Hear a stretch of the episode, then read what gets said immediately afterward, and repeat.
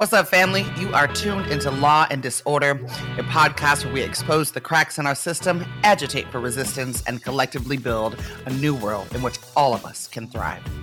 This is Resistance in Residence, where we profile artists using their gifts to change the world. This week's Resistance in Residence artist is cellist, composer, and vocalist Mia Pixley. Mia, thank you so much for coming on the show. Oh, thanks for having me, Kat. Ah, beyond my pleasure. Mia, I want to start with a little bit about you, specifically where and how you grew up, what your family was like. Oh, oh. Uh, I grew up in Austin, Texas in the 80s. I think that's important to say uh, before all the tech stuff happened. And um, I have a little bit of a complicated family uh, situation. I'm adopted and so my my parents were are are, are white, and um, I identify as um, black, and in particular, um, one one biological parent, one mother is my mother, bio, bio mother is Venezuelan, and my bio dad is Nigerian. So I'm black, but I'm also multiracial in some ways too. So yeah, I grew up in Austin with that background in that context, and that informs a lot of my music. Say more about that. Say more about how it informs your music and how that manifests. Um, well, I feel that um, my experience of being adopted begins with sort of a a loss, and it begins also with um, a task of of of making sense of of one of my place um, when I don't really know my origins, and so I think that that kind of um, that kind of sorrow really um, interests me actually. And i think it can also be very it can be very connecting too because it's sort of about um, a feeling of not belonging. And I think at some point in time, maybe everyone might experience that. But for me, it's been um, particularly acute um, in my life. And um, I just, I feel like that initial loss and trying to make sense and find a place um, and that, that struggle, that pursuit um, comes out in sort of the melancholy quality of my music and what um, I'm interested in exploring musically, which I think is also a very, a very human kind of um, mm, task, like to try and belong or to try and also reconcile with one's aloneness in the world at the same time. When did you discover music and specifically the cello? Um, I I began cello at four, and um, it was because my sister, so University um, of Texas at Austin has a string program where youth can learn how to play instruments, stringed instruments. And um, so my sister, who is two years older than me, she came home with a violin, and I was like, "Hey, where's where's mine? I want one." And um, so they took me. My mom took me there to like rent a, a violin, but they ran out of violins. And so I, they had cellos left. Like apparently people weren't so pumped about cellos. And uh, I was like, okay, I'll take a cello. And that was it. And I, I feel really grateful because I don't know, I think cello kind of suits suits me more than violin anyway anyone who has seen you with your cello knows that it suits you. And I'm actually interested uh, in connecting a couple of threads here. You talked about um, aloneness, right? Um, and you mm. talked about um, that manifesting in your music. Your cello has a name.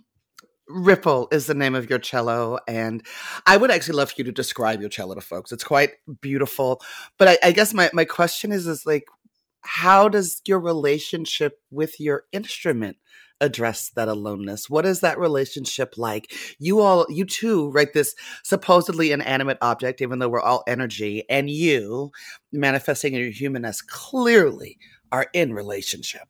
Yeah, yeah, I really appreciate that question. Yeah, my cello is my buddy. It is my homie. I mean, Ripple is relatively Ripple's birth is, is relatively new. Uh, Ripple came into existence in August of 2023, and she was created by um, well, we, we, she was actually co-created. Ah, it's like the creative love child of um, a luthier based in Santa Rosa, California, named Andrew Carruthers. He's really um, makes beautiful. Uh, um, what do you call it?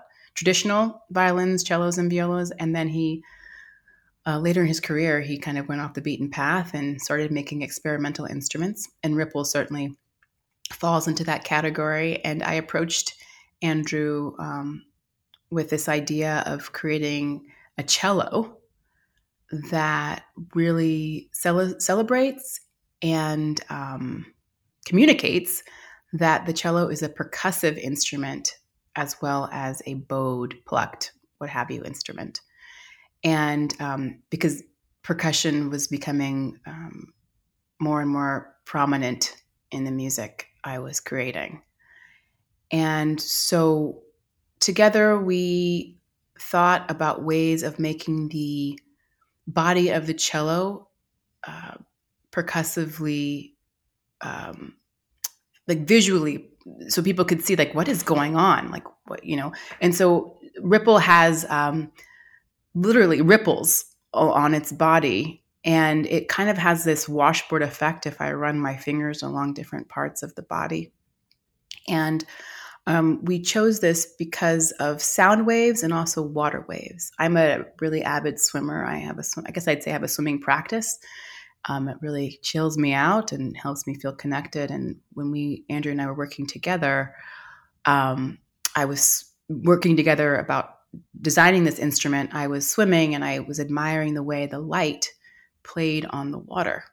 And I said, Oh, God, you know, maybe the way of making this cello visually um, percussive is to, to make ripples out of it, like to, to use that, those ripple patterns. And people can see that, you know, yes, there are sound waves all around us, but we can't see them. But more easily translatable are water waves, which we see all the time. And so Andrew and I love that idea. And so that's how we came up with the design and the grounding of, of Ripple. And then more broadly, I think growing up, the cello and I, my relationship with my cello um, and the various cellos I had growing up was one of just um, expression and allowance. Uh, I felt because the cello is naturally kind of melancholy, I, I felt invited to communicate and express what I couldn't what I felt I couldn't express otherwise. And it felt really, really good. Yeah, well, I've had the pleasure of not just watching Mia from an audience, but sharing stage space with Mia. And um, it was a transformational experience for me, me, you, and Io uh, together. I, mm. I, I think you know, folks when they hear the word cello and cellist, right? There's an image that comes. Um, mm. uh, mm-hmm. uh, I don't want to use the word rigid because that sounds like a, a negative connotation, and, and I'm not. Mm. But you know, the the the, the feel of classical yeah. instruments, the feel of classical music. Mia is mm-hmm. the antithesis of that, right? This free flowing, barefooted. Um, uh, Pixie, if I may, uh, with her cello. and um, I mean, it's some it, clearly, you know, you're you're classically trained, but it's got you know a rock feel, a soul feel, a jazz feel. You back up poets. You're getting ready to do an awesome project with the Queen herself, Iodelia, as she's releasing her first album. Mm-hmm. Um, I'm really excited to hear that collaboration. Talk about how you developed your style. And mm, and actually me a yeah. two part. How did you develop your style? And then the second part is like how many white folks that who were in the name of protecting the status quo of classical music did you have to fight to mm. be able to mm. fully be you? Oh my god, yes. Um okay. Well, so yes, I think honestly, I think Ripple also just to one more is the indicator that I am not that kind of cellist that is going to play classical, straight classical music. Um, and I'm so thankful to her, to to the you know to the creation of this instrument, because then I don't have to like explain. People just see it and they're like, oh, I'm not gonna get like straight up Bach. Like I'm just not. And so that feels really um, I don't know. It's like one less thing I got to deal with. Um, and then how I developed. Well, okay, about the white folk. I think, whew, yeah, I feel like, you know, it's been a journey to both, you know, my own kind of internalized um, understanding of what I need to be or what I'm supposed to be as a cellist. Like, oh, I didn't, you know, play that perfectly in tune, or my bow hands all crappy looking, and um, you know, I think those kinds of um, quote unquote rules um, are pretty hard to unlearn. And I do feel, again, like the creation of Ripple really liberates me from some of that. Is like kind of represents that graduation. Um, but I actually I went to San Francisco Conservatory of Music for like a, this one year professional studies diploma, and I did that in 2018 to 20 no 2017 to 2018 excuse me. And that was a trip because um, you know i had i had done cello um, lessons and chamber and stuff uh, in college um, and it wasn't a conservatory it was like a uh, liberal arts college. Um, so going to a conservatory where it is classical musicians and we are going to play classical music was really intimidating and a lot of imposter syndrome, I shouldn't be here, came up. That said, I had a really cool teacher, professor, um, Jennifer Culp, who was totally into my version of weird. And not even weird. It was just she was into my my what I was expressing, to be very honest. I didn't even want to like, yeah, make it yeah. She just was like, Oh, you're doing something that's in you that feels like true and authentic. So she really encouraged that also the program had like a technology and applied composition program and i think that was also a little bit more cutting edge so despite me kind of feeling at times uh, not included and also um, frowned upon because i didn't have like the chops that some of the other uh, students had um, this in general my my teachers um, in some of the departments really encouraged my creativity. And to me my creativity is like my liberation like where i can really be free. Um yeah yeah it feels it feels like that. And then and then um i don't really like something else. I don't really love um i could i'm gonna say this. I don't really love reading music. I know how. I don't love it. And i also do a lot of my composing by ear. I don't really like to notate in fact i don't really know how that well so everything I write is by ear. And then I get people to put it on paper. And that's really me coming out, I think, on KPFA. and um, and that too is like my own internal, like, oh, I need to know how to write music. I'm not a real composer. You know what? That's what it is what it is. And this is how I do it. So yeah. And then how I develop my sound at a very deep level, and this is this is really at a truth level. I feel like this is also an, there's an ancestral um, expression. Uh, so I feel like um, some of the rhythms and motifs, um, without real like formal. Like this is what this is and this is what this is. I feel there is definitely a, like venezuelan um, influence and and particularly um, even like caribbean influence and south american influence um, like that part like sort of the northern part of south america. And um, i feel like that comes out in my music and then i feel uh, i deeply feel like the west african um, aspects come out too in my music without I mean of course I gravitate to the like some of some of um, some of these musics and I honestly feel it just it comes out. It just comes out, and um, so that's like on like this more spiritual level. And then growing up, um, I just I, I listened to a lot of different kinds of music and um, ranging from, gosh, uh, I mean, I think one of my favorite albums of all time was like Lauryn Hill, The Miseducation of Lauryn Hill. I, I re- really loved that album. And then um, I really loved um, uh, In a Sentimental Mood. Uh, that was just one of my favorite favorite pieces of music. And um, Debussy, just sort of the impressionist music. So it's just I just have like lots. And then like being in Austin, Texas, there was a huge sort of uh, folk country scene that I think made its way into my my stuff as well, like Willie Nelson and stuff like that. And um, so yeah, there's just all kinds of. Um, oh yeah, and also I got into this like weird classic rock phase. Like what was that about? But didn't we all? Yeah, like so, yeah, right. So you know, uh, here we are. So like, and and I love Queen. I love me some Freddie Mercury. So these are all uh, influences, I think, that drive my sound. Mia, art lets us create new worlds, right? Like I, I often talk about there is no movement without the artist. There is no, there is no, um, there's no the future that we're trying to build without the artist. The artists help us to see what is not yet here, right?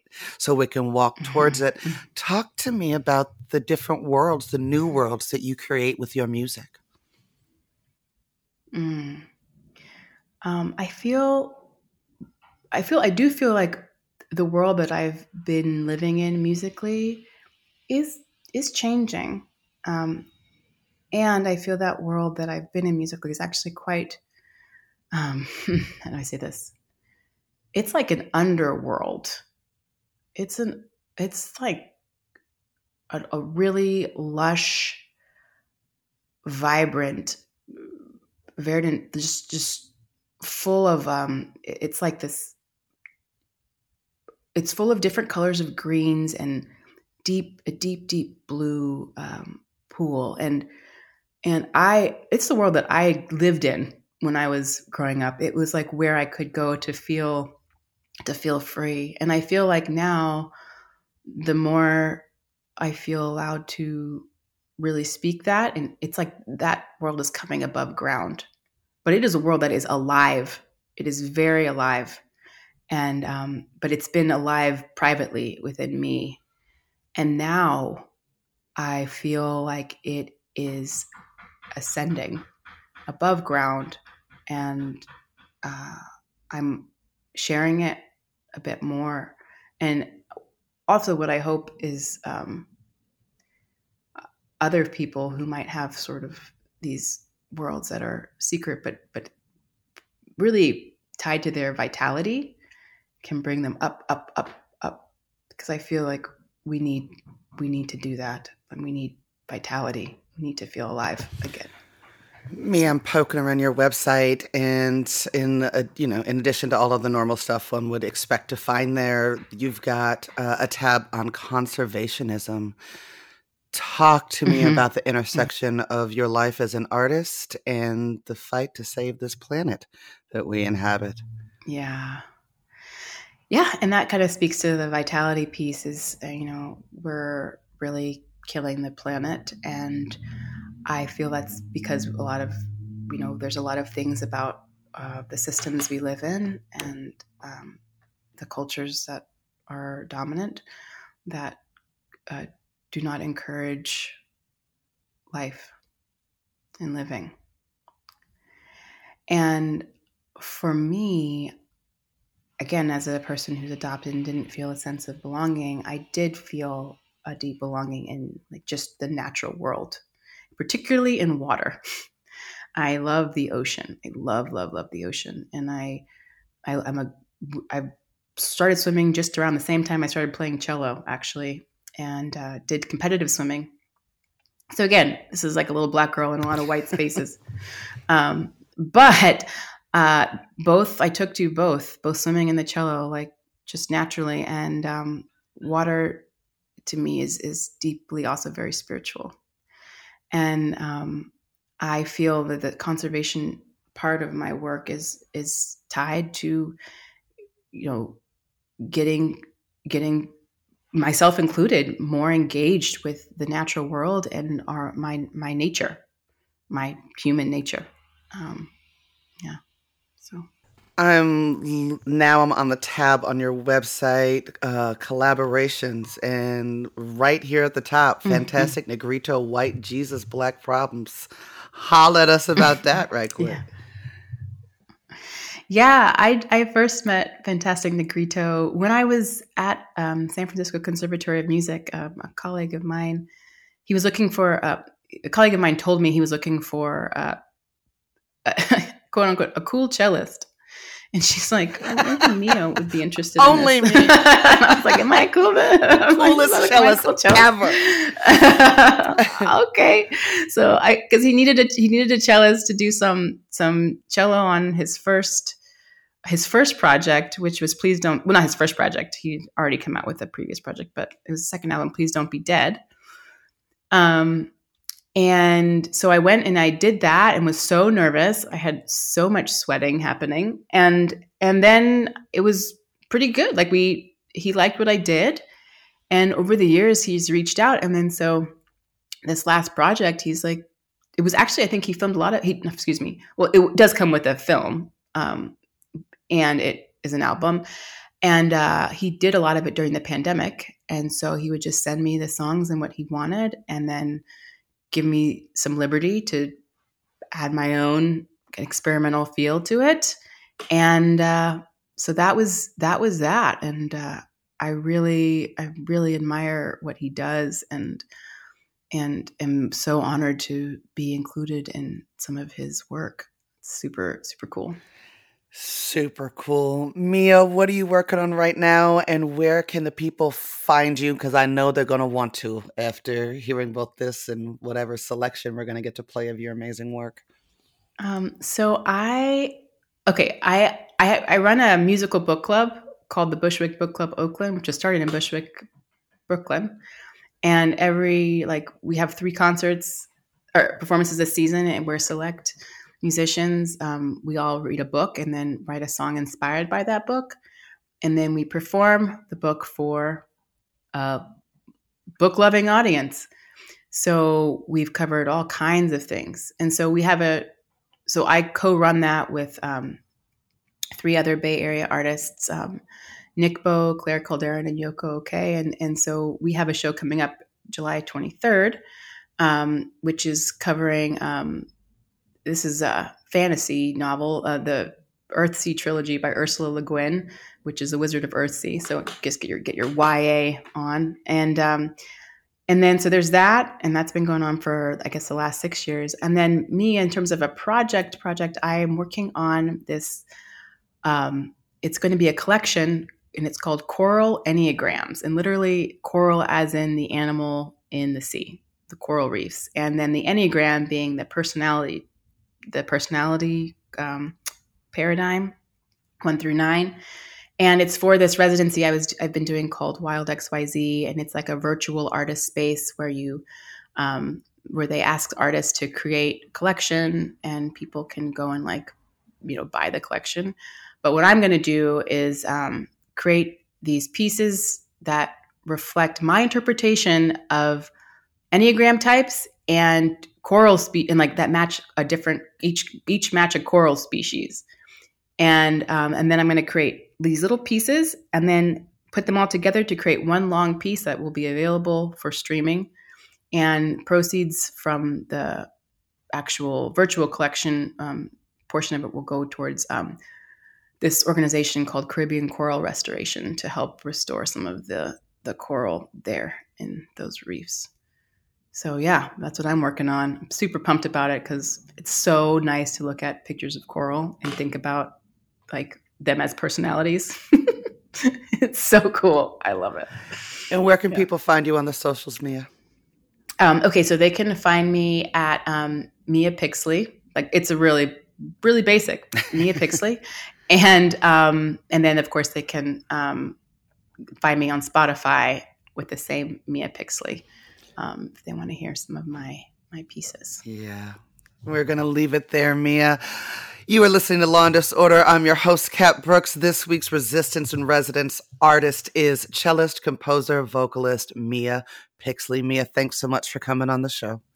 Thanks for having me, Kat. You've been listening to Law and Disorder, a podcast where we expose the cracks in our system, agitate for resistance, and collectively build a new world in which all of us can thrive. That's it for this episode, family. Law and Disorder is produced at KPFA, that's listener supported radio on the Pacifica Network. The show is produced by Jesse Strauss and hosted by me, Kat Brooks. Our theme music was composed by Steve Raskin of Fort Knox 5. Our Resistance and Residence theme music was composed by Jesse Strauss. If you like what you heard, please follow us on social media at Law and Dis and subscribe wherever you listen to podcasts. You can also find our content live at 8 a.m. weekdays on KPFA, that's 94.1 FM in the Bay Area. Our show and all KPFA's programs are funded exclusively by you, the listeners. If you're in a position to support us, please donate today at kpfa.org. Take care of yourself and take care of each other. We all we got, fam.